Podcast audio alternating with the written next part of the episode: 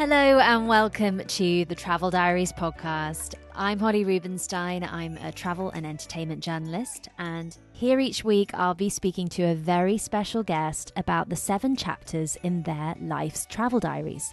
From their earliest childhood travel memory and the first place they fell in love with, to their hidden gem and what's at the top of their travel bucket list. We'll be uncovering their adventures around the world and the travel experiences and destinations that have shaped their lives.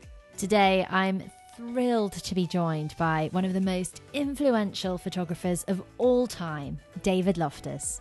I first got to know David's work through reading Condé Nast Traveler magazine, for which he shot numerous breathtaking travel editorials taking him all around the globe. But he's perhaps best known for bringing food to life for millions of people, photographing for the books of the world's most high profile chefs from Gennaro Contaldo, Nathan Outlaw, previous podcast guest Rachel Khoo, and his longtime collaborator and close friend Jamie Oliver. His work with Jamie alone has resulted in international book sales in excess of 30 million copies. And not only has he now photographed over 150 books and shot portraits of the world's most famous faces, David is also a published author himself. Most recently, his memoir, Diary of a Lone Twin, is an account of love and grief following the untimely death of his identical twin, something which frames a lot of our conversation today.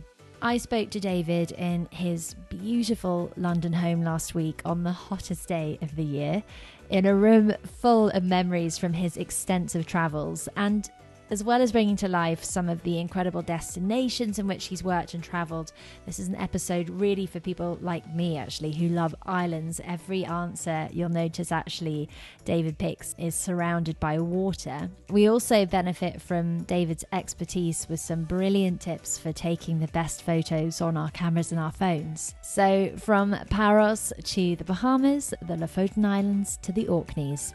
Let's get started.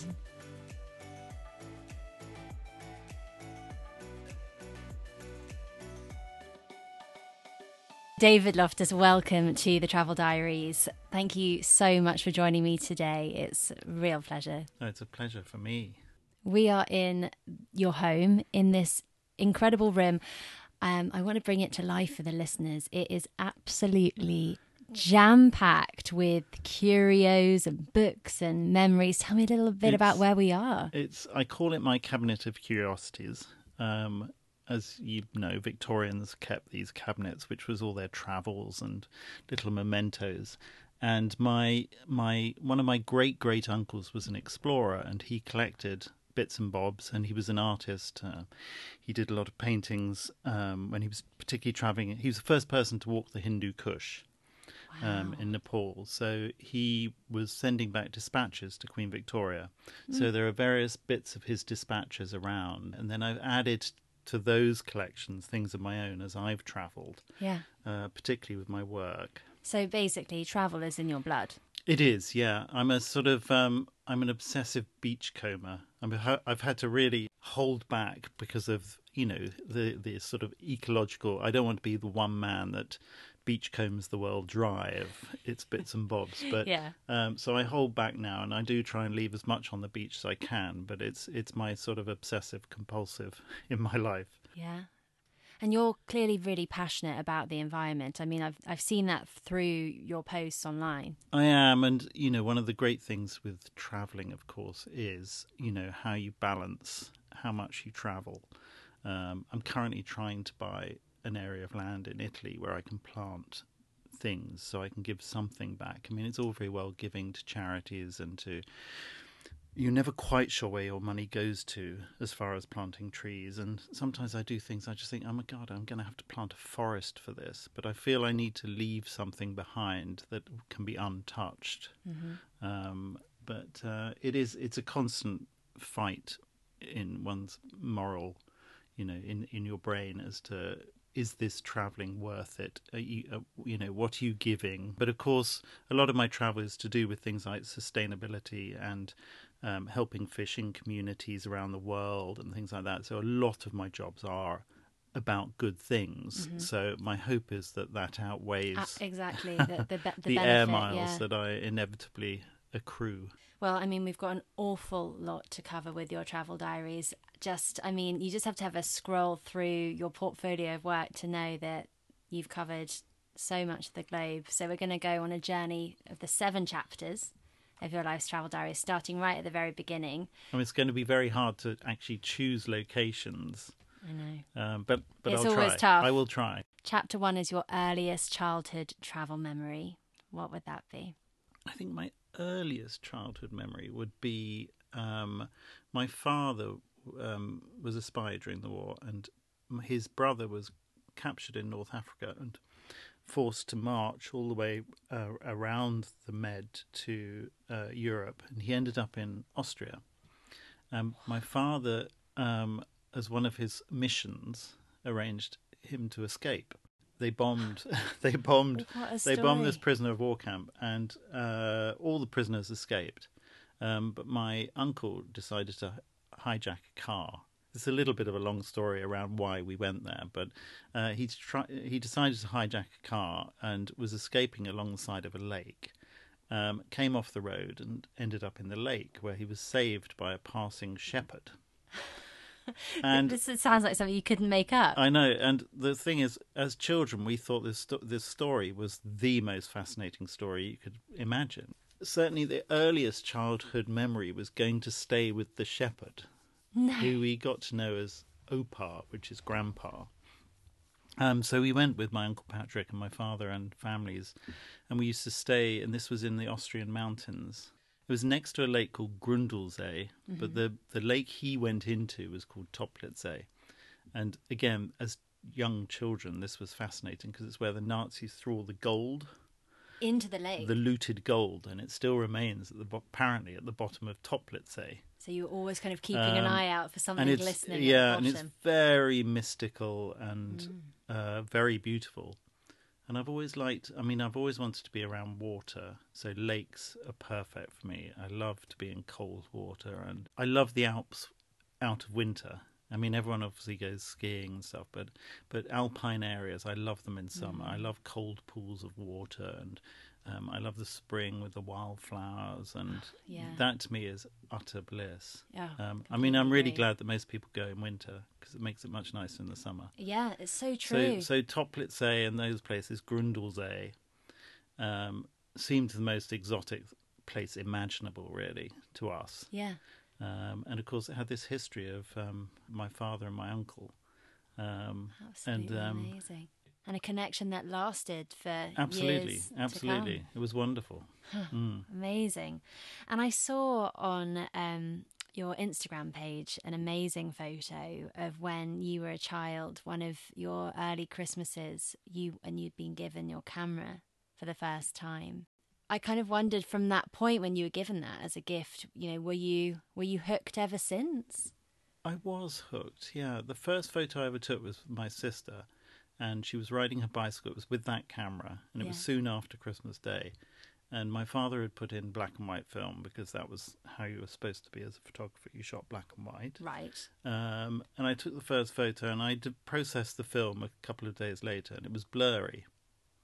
And of course, I'd taken it in the dark in winter with not a great camera, and she was riding fast towards me, trying to hit me. So, of course, it was blurry, but I was so disappointed that I didn't take another picture for months. No. But then he got me a slightly better camera. But also, he started buying me photography annuals, which I still have, really arty ones, really arty, and almost always in black and white, Yeah. but often also blurry.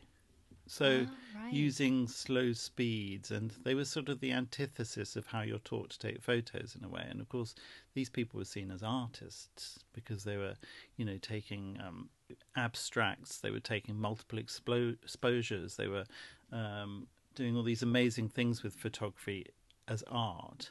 And I realized actually you can get just as much from a blurry shot as you can from a, you know, as a straight, fully in focus photo. Um, I think I was scared of the technical, and it's one of the things that I've always um, done as a professional. Whenever I've done lectures and things, I try and uh, demystify really and take away my technical knowledge of photography is appalling, terrible. Really, Yeah. really. People always ask me what lenses I have, and I use one. and I can often I'm slightly numerically dyslexic, but I can often not remember the name of that lens, the number of the lens.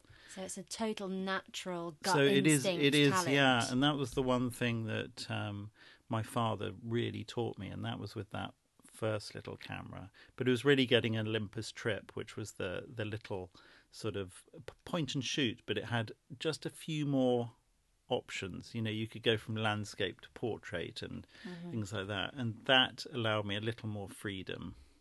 And ever since then i've shot manually so I've, nothing is automatic so the simpler the better for me really So interesting, and interesting that the annuals and seeing that work kind of gave you the confidence to, you know, not overthink what you're doing. Absolutely. I mean, it's funny now, of course, when you buy a phone, it's all about apps which sort of make things look as though they're 35 mil, or Yeah, you know, it's all about adding scratches to your videos, or it's adding, you know, um, little blurs here or there, or you know, I saw recently there's, you know, there's this thing called tail fins where you add a flash of exposed light to one side, Yeah, and I've that's all on a phone. Yeah. So, so it's interesting. All those lovely things. they're kind of coming back around in a, Yeah. a bit in a, in a strange way. I mean, I have very little of my photography on the wall. Uh, I was going to ask you I that. have mostly yes. paintings, Right? Yeah. and I, I get a lot more personally from paintings than I do from photography. And I'm not that interested in photography per se, Mm-hmm. except as a way of creating pretty images. Really, um, I'm not very good at gritty and gutsy. I I like to take pretty photos, basically. Now, of course, there's a big difference between you know being given your camera and experimenting, and then becoming one of the world's most successful photographers. So, was there a, a defining moment, a defining image, or like a big break that tipped the scale and made made you know it was the start of big things? I think I can remember the first photo I took where my father turned around and said, "That's actually a great photo." Um, and he definitely pushed me. He was very worried that I was a twin for, for the first 25 years of my life, and my, my identical twin died when we were 25. My father was very worried um, before that that I didn't have as many hobbies as he had. Now, that was partly because he was slightly elder and slightly bossier, but it was also because he was a very talented artist. Right. And I always felt not as good, not as talented, and he anything he turned to, he would do really well. So my father was the one that pushed the photography, and It's a good thing that he did. it was, it was, but it was actually graphic design. I was studying at Chelsea, Yeah. And um, I was doing. I didn't like my tutors, and they were very. They were quite mean to me. And at one point, they suggested I. My twin was at Kingston, and I was at uh, Chelsea. And one of my tutors suggested I moved to Kingston to be with my twin. And I was explaining that I was trying to forge a career on my own and apart from my twin. And um, she turned around to me and she said, "Darling, you remind me very much of my daughter. She very much wanted to be something she never would be." Which, as a student, obviously was What a, devastating. what a thing for a teacher to say. I know, but luckily it was sort of red rag to a bull in a way for me, and I ended up hiding in the darkroom processing my own shots because it meant they couldn't find me. and it was very obviously very easy to hide in a dark room. Yeah. Um, so that's what I did. So I started taking photos and processing them myself, um, and I ran off to see one of my uncles in Paris for a few weeks, and took some black and white photographs on the subway um, and I brought them back, and there was a rather lovely old photography tutor called Joe Gross, and he had worked with some of the great photographers in Paris, and he said uh, very sweetly, he said, "You know what? One day I think you might be the next Cartier-Bresson." Now I know that's mad, utterly mad to hear that, and I sat there thinking the guy's bonkers. But of course, it did sow that seed of maybe I am doing something that I Exactly. can do well with and can enjoy and be good at on my own and possibly be better than my twin. So moving on to chapter two, that is the first place that you fell in love with. Where would that be? I think the first place I fell in love with, I mean, I'd love to say it was Greece, but I think Greece has been part of my life for almost all of my life. Um, but actually, the first place I fell in love with was probably the Orkneys.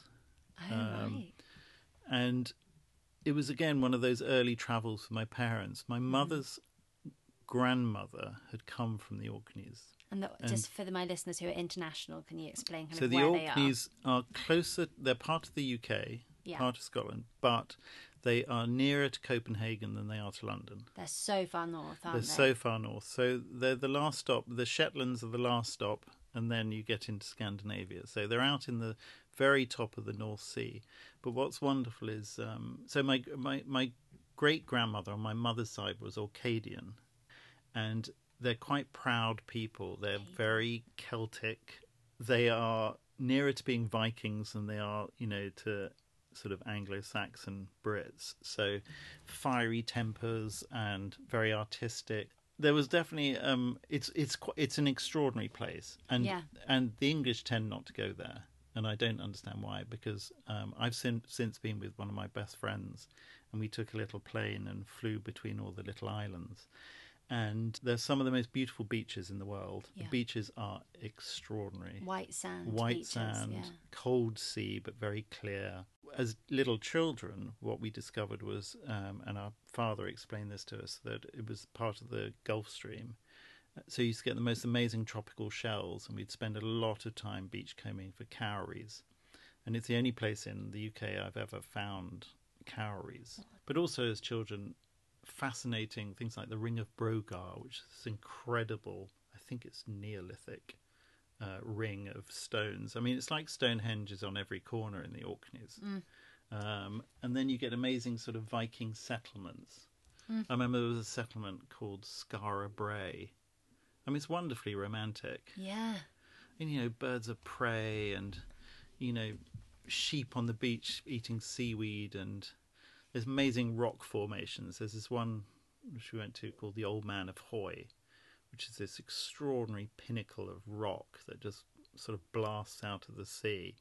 I think people climb it. I It guess all- people just don't go up there, maybe because it's harder to reach, and also the weather is probably quite unpredictable. Yeah. But if you nail it, I mean, it's like being in the Caribbean, from what I understand. Yeah, I mean, my childhood memory was of constant sunshine, but also I was a bit of a closet ornithologist as well. So you know, you'd see things like puffins and Yeah. guillemots, and um, and of course they get whales and dolphins and all sorts. So it's probably the most exotic place in the UK that you can go to, and it doesn't have the sort of you know once you get a bit further, the Shetlands, it's all about oil production and things like that. Whereas Mm-hmm. Whereas with the Orkneys, it's all about history and beaches. Oh gosh, I was just in Scotland actually, um, but not that far north, and you're making me want to book another trip back there and go to Orkney. I mean, you know what the beaches are like. The beaches are extraordinary, Yeah. but it is about the weather. Yeah. I was recently in Lofoten, um, in Oh, northern really? Norway, Oh, I'd love to go there. Was and it? that's was one of the most extraordinary places I've ever been to. Yeah. Um, The I- islands again. yeah, and it's it's much like it's like a cross between sort of Lord of the Rings and Game of Thrones, and um, it was twenty four hour daylight and twenty four hour sunlight. Um, I mean, the weather was a little hit and miss, but it's an extraordinary place. And again, the beaches really reminded me of the Orkneys, and the bird life, and the the sea life, and the clarity of the ocean. Um, I was out with Sami fishermen, so Sami are the indigenous Swedish Norwegian people, and we were out fishing with them in the ocean, and it was just i mean it's a the sea is like a larder. I mean it's just mm-hmm. full of fish and it mm-hmm. gives you a certain hope of the future.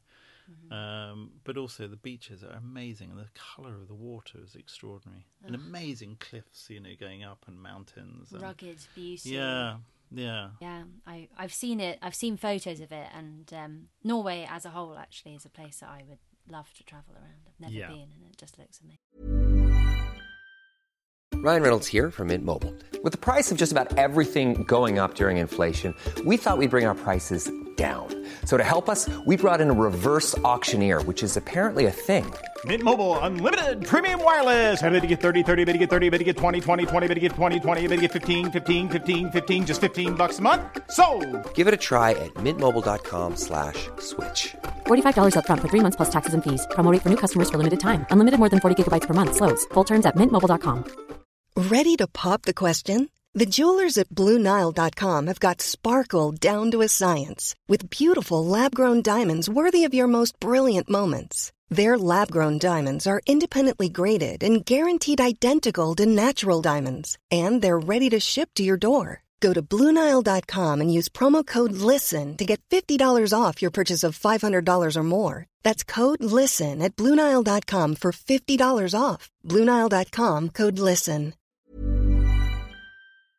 Today's episode is supported by Airbnb. It has been a long old winter here in the UK, and in between podcast seasons, I'm going to take a little bit of downtime to seek out some warmth. I'm jetting off to the Greek island of Mykonos, visiting some places that have been on my bucket list. And while I'm hopefully soaking up some Mediterranean sun, my home will be hosting guests from all over the world thanks to Airbnb. It's the perfect way to make your travels even more rewarding. Instead of letting your home sit empty while you're off exploring new destinations, why not turn it into a cozy retreat for fellow travelers? Just like I do. Whether you choose to rent out your entire space or just a spare room, it's up to you. I list my spare bedroom, and it's been a fantastic experience, both financially rewarding and a great way to connect with new people. So if you're planning your own summer getaway or any trip for that matter, consider putting your home on Airbnb. It's a fantastic way to earn extra income that can go towards your travel expenses, souvenirs, or even that special treat you've been eyeing. Your home might be worth more than you think. Find out how much at airbnb.co.uk forward slash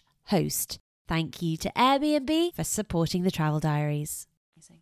So, going back to these kind of early days of your photography career, and early on in both of both of your respective careers, you forged a, a very uh, fruitful relationship with Jamie Oliver, the chef, which endures to this day. And I know that um, you're the godfather to his son, and is he the Yeah, godfather to you? You, you, he's, your best he's- man. He's godfather to my daughter, and I'm godfather to his son. That's he decided to wait to have a son before he asked me to be a godparent. I'm not sure why, um, but um, he was running out of reprobates to give, give um, to his daughter. he has a lot of children, doesn't he? He does have a lot of children, so actually there are a lot of godparents. What- what is the secret to your enduring success um, as a collaboration? I think. Um, I mean, we're both we're both restless. I, have a very restless eye and imagination. I, I I'm not very good at staying still. I'm not very good at not creating, and he likes that because his his mind works. It's he's very different from other chefs who do books. With chefs who do books, they tend to write a recipe, you shoot it. Um, you know that's it. It's Yeah. as simple as that. Yeah. With him, it's a it's a process that he goes through. So he'll have ideas, but he won't have recipes. So um, again, a lot of chefs will get food stylists to do their work. He does it on his own. He has a team, but he does it on his own. He cooks, he chops, he you know he styles. So it's really him behind it's really him, Yeah. and he's inventing as he goes along. And you have to be able, to, as a photographer, you have to keep up with him. Mm-hmm. Um, but also, he's interested in your opinion, and he wants to know how you're going to shoot it, what you're going to do, uh, you know. And you're shooting the process all the time as well, so um, so you try not to miss anything. I mean, most of my listeners who are listening, I would assume have at least one Jamie book on their shelves, and Yeah, I mean, you've they are- shot all the photos that are in yeah, them. I've shot 19, I think 19 of his books. Yeah, that's an awful Um, lot. I mean, now I think I've shot over 150 books in total, of which yeah, 19 are his. Are they all in this house? Uh, they are. They're in my. they're in the garage though. Some Right. I'm utterly ashamed of. Some I.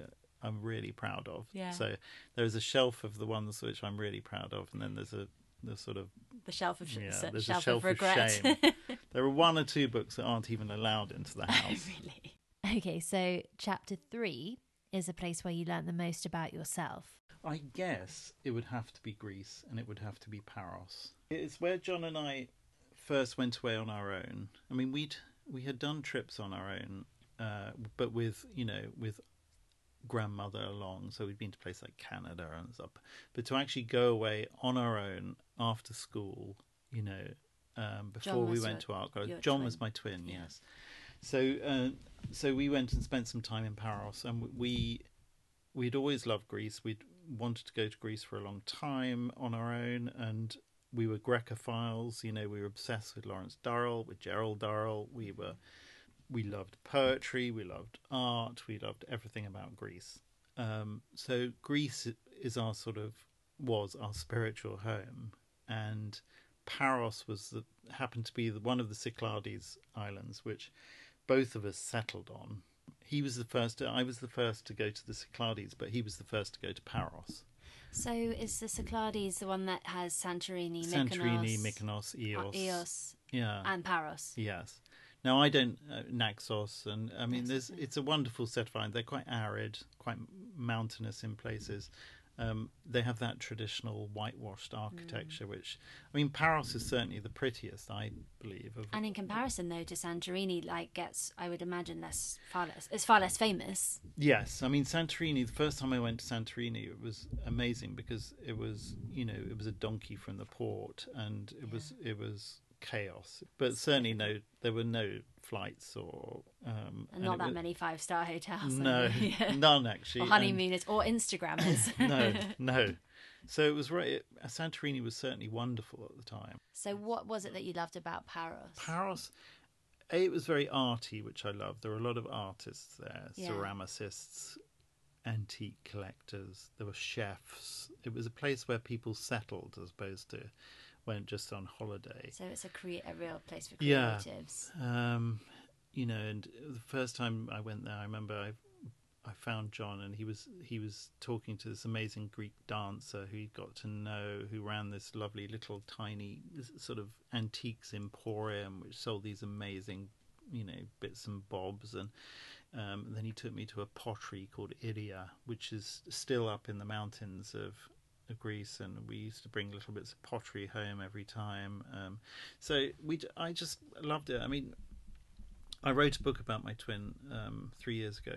It came out two years ago, called Diary of a Lone Twin, and in it I took my children and my wife to Paros for the first time, and went back to all the places that John and I used to spend our time, and it was incredibly hard, harder than I imagined actually. Uh, I found our landlady from when we were uh, teenagers and when we were in our 20s. I found her in Paros. You know, it was an emotional, it was a, a very emotional experience. Um, and I was writing the book at the time, and it was hard. But what was extraordinary was how little it had changed. And I knew every cove and every turn of the track and every, you know, every build. I mean, obviously it had shishi shops which weren't there before. It had a few shishi restaurants and bars, but but essentially structurally it hadn't changed at all. A few villas had popped up, or uh, but there were no big hotels or you know it was just the same and. Uh, you know, it was amazing. I mean, some of the my twin used to sit and draw the boats in in. There's a boatyard near um, Naoussa, which is on the s- southeast of the island, and it's a very pretty bay. I mean, it's probably going to be inundated with Instagrammers now because Justin Bieber was there two weeks ago in No way. really. Um, so, which is rather unfortunate. Yes. So, um, but Naoussa has this incredibly picturesque port, and John used to wander up to the boatyard there and sketch the boats or the kaikis, which are the old Greek fishing boats. He used to sketch them in the boatyard and then sell them to yachtsmen who were pulling into the port. He would set up a little stall and sell them, and it would allow him to stay another week in Paros. Oh, Um, and I went back to the boatyard and I took some photographs and made some sketches there. Two things. I hadn't noticed that the place that he used to sit was the chapel of St. John, which was an extraordinary thing. Yeah. Um, uh, the, sorry, the monastery of St. John. And the other thing was there seemed to be the boat that I had the sketches of that John had done 25, no, it must be 30 years ago. Uh, the boat seemed to still be there. Which I, it was like time had stopped. It was extraordinary. Amazing how, with, uh, I mean, speaking to a lot of my guests, their travel diaries, grief is something that often comes up because destinations somehow like punctuate your life and hold, and also just hold so many Absolutely. memories and so I mean, um, I travelled all over Greece from Mount Athos to Crete to everywhere, Yeah. particularly with work, and I had I'd avoided going back to Paros for so long. and was Um, it cathartic when you went back as well as Yes, I mean, I you know as well as very now sad? I would say you know of all the places on earth, I I'd love to you know have a little home and and you know see out my days. It would be it would be overlooking a bay in Paros. and I don't know if if we mentioned but your son is called We Paros. named my son Paros. Yes, Yeah, I and love that. extraordinary. He looks a bit like a Greek fisherman with a dark beard. he's and- very handsome he is. He is. Bless him. so chapter 4 then your all-time favorite destination I would say it is a particular bay. What what I really love when I'm traveling, because often I'm working and you know I'm shooting some magnificent things. Yeah. From the epic to the minutiae. You know, it's um, and as I said, I have a very hungry eye and imagination. So even if I'm resting, I'm constantly working. I'm I'm framing. I'm I'm shooting. I'm collecting. I'm drawing. I'm writing. I'm. It's just a constant. It's a slightly obsessive, you know. So if I really want to switch off, it tends to be places which are more intimate. So and where I can find my own little space in a way, and um, I've spent quite a lot of time in the Bahamas, and there is there's a particular island called Windermere which I've spent a lot of time on, and uh, I love. It's attached to a bigger island of Eleuthera, and Oh, most yeah. most people know Harbour Island, which is right at the top, which I have spent time in, and I have friends who live there. But there's this place near Governor's Harbour, which ironically is called Twin Bay, um, and it's these two lovely little white crescent beaches with the tiniest island on the end of it, and it's surrounded by palm trees, and it is two little bays which I don't want anyone to go to, if I'm completely honest, because the turtles are undisturbed at the moment and will swim right up to you and say hello. Um, you do see the odd shark, so maybe that'll put a few people off. Um, beautiful stingrays. There's the odd osprey, which, again, from my Scottish travels, is something that's very close to my heart. Which drop in and catch fish on the in the water beside you. I've not seen other people there, but th- we stay in this wonderful little octagonal uh, beach hut, which is full of shells. It's made with driftwood. a friend of mine, Doom McKinney, actually built it, and you can rent it. And she built it out of beach uh, driftwood. And come the hurricanes, it's it's the only building that's actually survived. I mean, she's a she's a tough so it's a robust, lady. a robust yeah, building she. I've watched her disappear into the sea and come out with the most enormous crawfish and which are the Bahamian lobsters. It has an outdoor shower in the jungle, and you can you can you know walk around with no clothes on happily without anyone ever seeing you. And mm. so that is my ideal. It also has the most beautiful library of books, and as you can see in my I'm, I adore books and I love reading. Um, I don't possess a television. I don't, you know, I don't really. That's not my idea of fun. I'll watch a movie or a series sometimes, but but I love to read. So the idea of being in this little house, reading, beach, sea, sounds um, blissful my beach combing, you know, that's my idea of heaven, really. so if I had to, yeah, say one's place, it's it's proper Robinson Crusoe, Mm-hmm. you know, Gerald Durrell. It's it's all those things that I love, um, in a nutshell. Ah, that sounds absolutely amazing. And I mean, I got to know your work initially actually through your travel editorial, um, um, through Condé Nast Traveller and, Yeah. and, and such.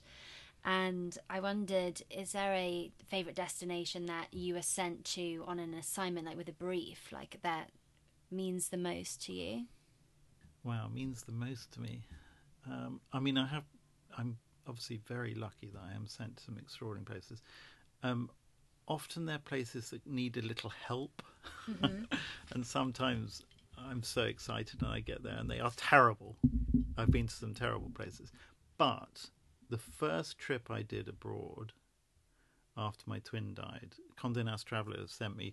I, I, they sent me this beautiful article by Louis de Bernières, who wrote Captain Corelli's Mandolin, Yeah, yeah. and it was about Easter in Greece, and it was Easter on Kefalonia um, and Ithaca, and they gave me the brief and just said, "Right, we- we want you to go and do Greek Easter."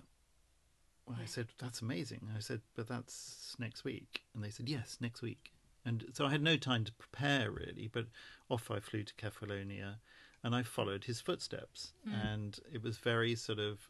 Luckily, it said he stayed here or stayed there, but the first day I went up to Ithaca, I decided to start in Ithaca, and Ithaca's this mythical Yeah, island. Always wanted to go Um, to Ithaca. Kefalonia is quite funny because it's it, quite strange because a lot of it was destroyed in the 50s in the earthquake. So, so architecturally, it's nothing like Paros. It doesn't have those sort of ancient buildings. It's not.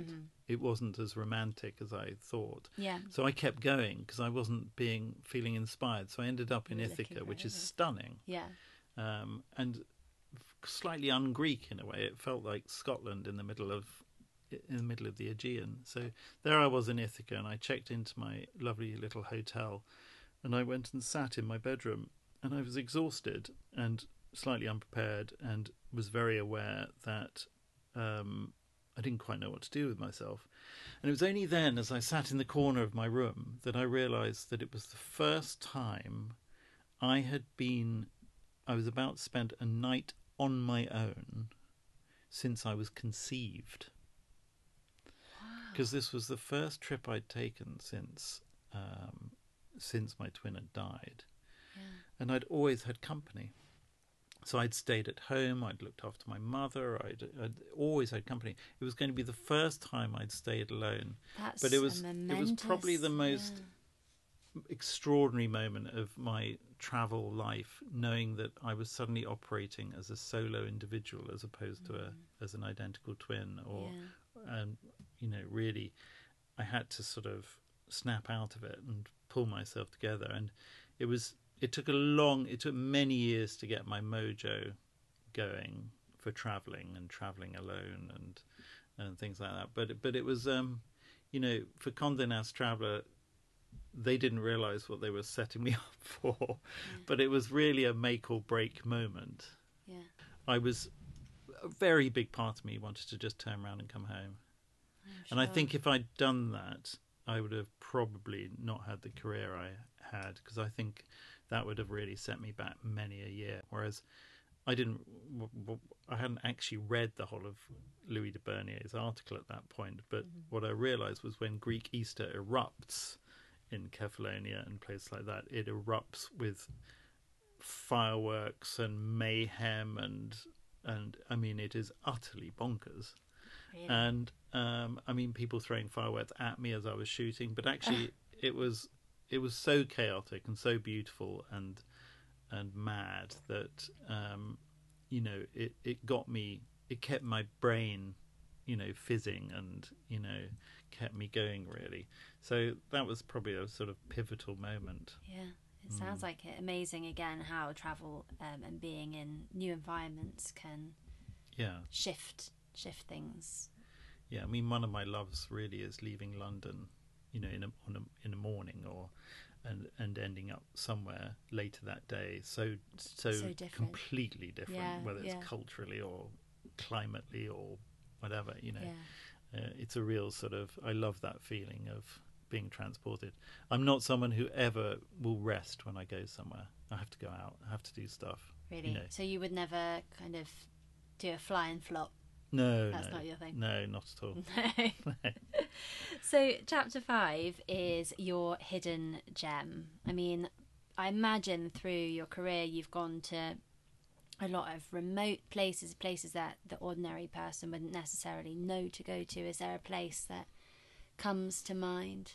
It's funny, I've just come back from northern Italy and I thought I'd been everywhere in Italy. And um, I was being given a book to do, um, and it's a year in the life of a particular area. And it's the very northernmost part of Tuscany. And it's the Carrara Mountains, and it was Carrara marble Oh right. and it's particularly around a town called Fivizzano.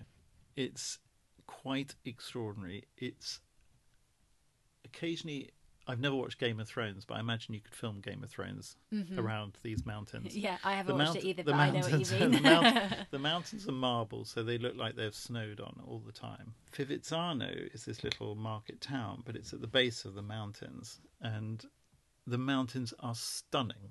I mean, beyond stunning. And I don't understand why I didn't know. I knew about the marble, but I didn't know about the mountains.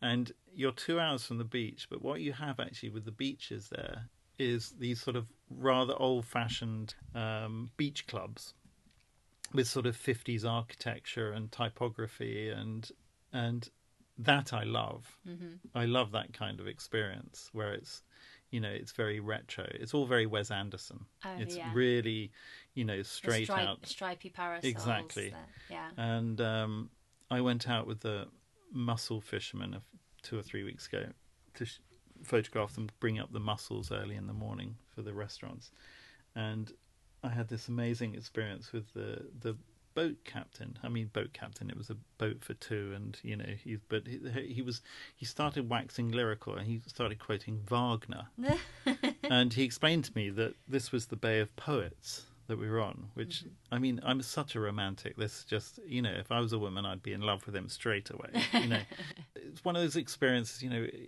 if you don't travel, you don't experience these things. You know, it's like it's like never opening a book. It's you know you you go away, you just think I've lived a thousand lives today, almost. You know, Yeah. I you know you can quote so much. You, it's everything from the clear water to the to you know eating the raw mussels on the boat to the heat to the Bay of Poets to the it's it's everything. That you know, so so this area is extraordinary because it has the beach clubs and it has amazing seafood and it has this amazing poetic side to it but then it has these incredible mountains.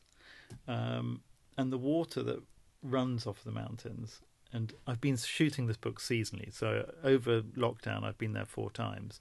And each time I've said I want to swim in these cold water pools that come off the off the marble mountains Yeah. and it was only on the last day of the last shoot that I had time. It's the water. I love the idea. You dive into the water and you drink it as you dive. you know, yeah. the water is so, So clear, clear and, and- so beautiful, and it was like a scene from. I don't know, Lord of the Rings. It was like Rivendell. You know, it was mm. this clear water. There were dragonflies everywhere. There were fish in the water. There were frogs. There were, you know, it was just stunning. That it was so beautiful. heavenly. So, so that that if I had to name a gem, I think, and it's undiscovered. That's the amazing thing. Yeah. Well, that's a total hidden hidden gem. Yeah, What, and the food choice. and the food is amazing. The restaurants are amazing. They're all little local restaurants, and there was Italian food there that I've never heard of. Really. Yeah, So a place for is it? Would you say Italophiles? Italophiles. I think so. Maybe a place you know to really like get a new experience. Well, if a. Grecophile can be converted, Yeah, that's what I was wondering. yeah. Um, but certainly, I that's that's I I can't wait to go back as a as a you know I say tourist. I never call myself a tourist, but you know what I mean. As a, a, a traveller. A traveller. Yeah. Yes. So photographing food. Yeah. us travelers we we love to photograph our food and really you are kind of the pioneer of the what is now known as the flat lay The flat lay. the, yes. you know the flat lay so i mean i'm assuming most of my listeners know what that means but if you don't if you're not a big flat lay photographer it's the over the top uh, food shot where uh, you might see on famous bloggers pages of their brunches generally, generally. um, and and David here he he pioneered this kind of this this look with the above by Loftus kind of image would you say Yeah, I mean, it was kind. yeah, I suppose so. But I mean, I don't, I don't like to take credit for anything. There's never anything original, you know. There's no, never an original idea. But it's, we did it for one of Jamie's books, and it was Yeah. really trying to show multiple things clearly. And of course, the traditional way of shooting food was always the sort of three quarters to side on yeah and most chefs don't plate food like that So Yeah, you'd find, particularly in French kitchens, where Yeah. you you are actually looking at it. So it made complete sense to Yeah, us to shoot it from above. But I started to do it, and Jamie liked it, so I kept doing it. And then we decided to shoot a whole book from above. And then, of course, I did a River Cafe book, and they said, "Can you shoot it all from above, fully in focus?" And da da da. So it, it carried on, and the whole Mm-hmm. process carried on. Um, And there is what is it about seeing the food from above that just seems to really resonate with with the people looking at the photos because there's just something about it. Is it the There is. I think you can see everything for one thing. I know that sounds a bit obvious, but one of my pet hates was seeing food. Is my pet hate really is seeing food photography where you can't tell what's in the dish. yeah, You know, and yeah. it's really hard to make a dish correctly unless you can see everything and see the ingredients Mm-hmm. and see what makes it taste and good. I think we all like naturally, you know, there's, there's this whole thing about the law of thirds and things Yeah. like that when Mm-hmm. you take a photo. And it's actually what the brain sees. And of course, when you shoot a plate from above, often you're, you're framing it in thirds anyway. Mm-hmm. So I think, as far as, you know, in a sort of um, nerdy design perspective, it feels natural and it feels clean and it feels you know it feels correct in a design perspective you know it often is the thirds and the funny thing is if you look back at your photos your own photos you'll find often you're framing things in thirds so shooting on a smartphone. yeah You're you know you're out and about, and you do want to share a photo of the meal that you're eating. Like, Yeah. what's the kind of like one? I'm sure you ask this a lot, but what's the kind of one tip that you'd suggest? Well, if you're in a restaurant, the if you ask, this is uh, what I always do. It. I even now I just say, "Do you mind if I quickly take this to the window?" Or do you mind if I quickly take this outside? I just want to take a photograph. And of course, a restaurant or a chef is normally chuffed, particularly if you tag them on your Instagram. Mm-hmm. And you know they don't know whether you're going to be a really famous photographer or a famous blogger or a writer or whatever. But Yeah. but they're just pleased that you love their food. And no one minds if you take it outside and put it in the shade or in some dappled light or, you know. But my thing is as well, they don't mind if you take it to the doorway or to the window or to somewhere just to have the soft light. And it's not it's not about direct light, so you don't want the sunlight, you want the soft light. So take it out of the sunlight Right. into the soft light Yeah. and that's the thing. And then use your phone to expose on the darkest spot. So you tap it on yeah, the you darkest tap on spot. the darkest spot, and then it will just again it brightens it up and lightens it up. But make sure there's no fake lighting, so no tungsten lighting. Mm-hmm. Often I use my body as a shade to so you know you you'll literally call, working with what make a got. shadow. Yeah. yeah, absolutely. I mean, sometimes when I have a little camera bag, I just keep a piece of card in my like white card, and I can use it as a little reflector, or I get a silver card and use that as a reflector. I used to idea. I used to use the t- tops of the you know the takeaway Yeah, yeah, tins yeah, yeah. that you used to get, which Silver had a silver top. They make great little reflectors to reflect light. Huh? And then a napkin can make a great diffuser from sunlight, uh, sunlight if you shine it through a napkin. These are such great tips. I can imagine everyone is going to be like taking note It's now and saving the tops of their Food, takeaways. food definitely looks better with soft light. Yeah. Soft, natural light. It looks a lot better. So, chapter six is your worst travel experience, our penultimate chapter. I have to say, I've had some shockers. I really have, and I've had guns pointed at me in Lebanon and Gambia and all sorts. I nearly drowned in Gambia, um, out with fishermen. Oh my goodness! Um, certainly, Australia has created some shockers.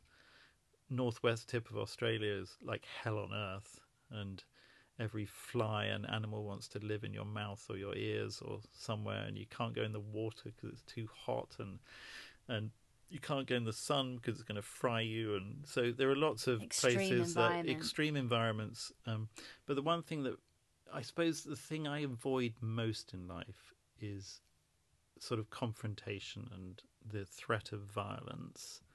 And, you know, I've seen a lot of it. I've, you know, a lot of the gun pointing is just saber rattling, really. So the threat of violence is the thing that that really gets me and you know i'm a sensitive soul so i'm not someone who's robust and can cope with it at all and certainly America has created some horrendous moments in my traveling experience. Um, probably the worst is New Orleans. New Orleans, where I was attacked by a gang while I was taking photos, um, and they smashed my cameras. Oh. They, you know, I was knocked unconscious, and it made me it made me very aware. It destroyed my mojo as a photographer for a long time.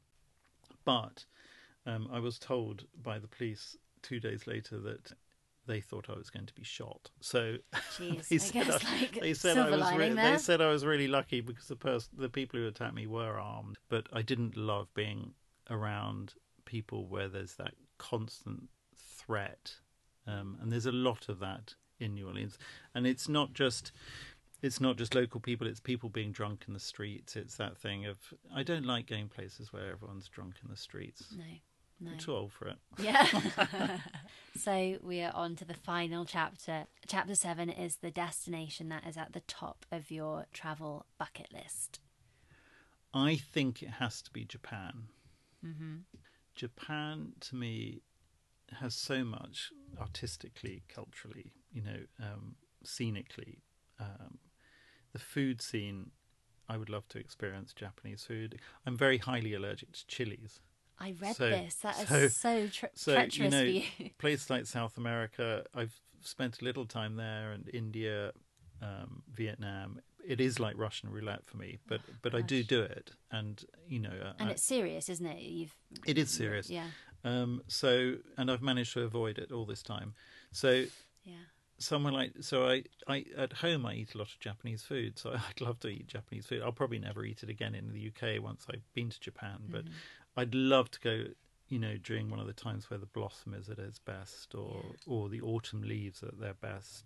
I'd love to stay in sort of you know the old temples. I'd love to learn to do a martial art. I'd love to. I'm doing this thing at the moment where I, I'm practicing gyotaku. This was a lockdown hobby where that? you take. Uh, so Japanese fishermen would catch a fish uh, many, you know, centuries ago, and they'd want to. It was a particularly big fish, for example, so they'd record the size of it. So they'd mash up some charcoal in some water, paint the fish with charcoal, get some rice paper, and take a print of the fish. So I'm doing that now. So I've got my Japanese brushes, which are behind me here. I paint the fish. I take prints of it. I want to go and do that, but I want to do it in Japan. Mm-hmm. You know, I want to have tea in these wonderful places. I want to You need to get there, David. I, know, I mean, it feels like the place that you you need to be. Japan. So yeah, of all of all the places, I think Japan is the one I'd love to be, and mm. I'd read Japanese literature and poetry and Also, like the kind of serenity of it. I from hearing Yeah. your travel diaries, it sounds like a place that would suit you. yeah, absolutely. Yeah. oh, wonderful. Thank you so much. What an amazing Oh, it's been a opportunity pleasure. to chat to you. Thank you so much, uh, David Loftus. Those were your travel diaries. Thank you. Oh, a huge big thank you to David. It was such a treat to speak to him. I've been a huge fan of his work for so long. David's memoir, Diary of a Lone Twin, is out now. And thank you so much for listening today.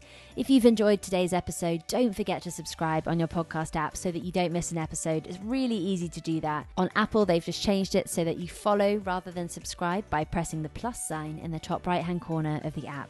I would also be so grateful if you could leave a rating or a review. It really helps other people to discover the podcast. To find out who's joining me next week, follow me on Instagram at Holly Rubenstein. I'd love to hear from you. And if you can't wait until then, there's all of seasons one, two, three, and four to catch up on. Thanks again. Take care, and I'll be back with you next week.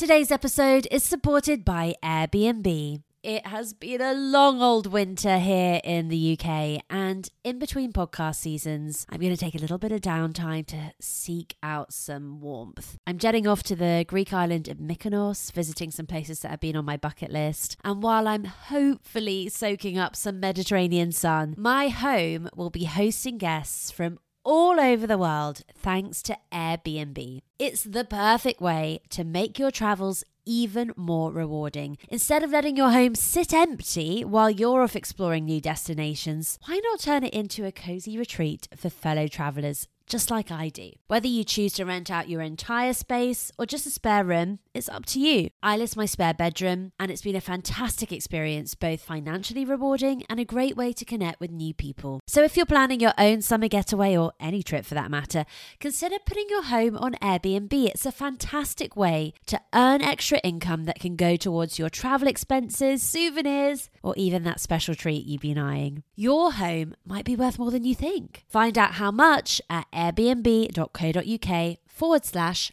host. Thank you to Airbnb for supporting the travel diaries. Planning for your next trip? Elevate your travel style with Quince. Quince has all the jet setting essentials you'll want for your next getaway, like European linen, premium luggage options, buttery soft Italian leather bags, and so much more. And is all priced at 50 to 80% less than similar brands. Plus, Quince only works with factories that use safe and ethical manufacturing practices. Pack your bags with high-quality essentials you'll be wearing for vacations to come with Quince. Go to quince.com/pack for free shipping and 365-day returns.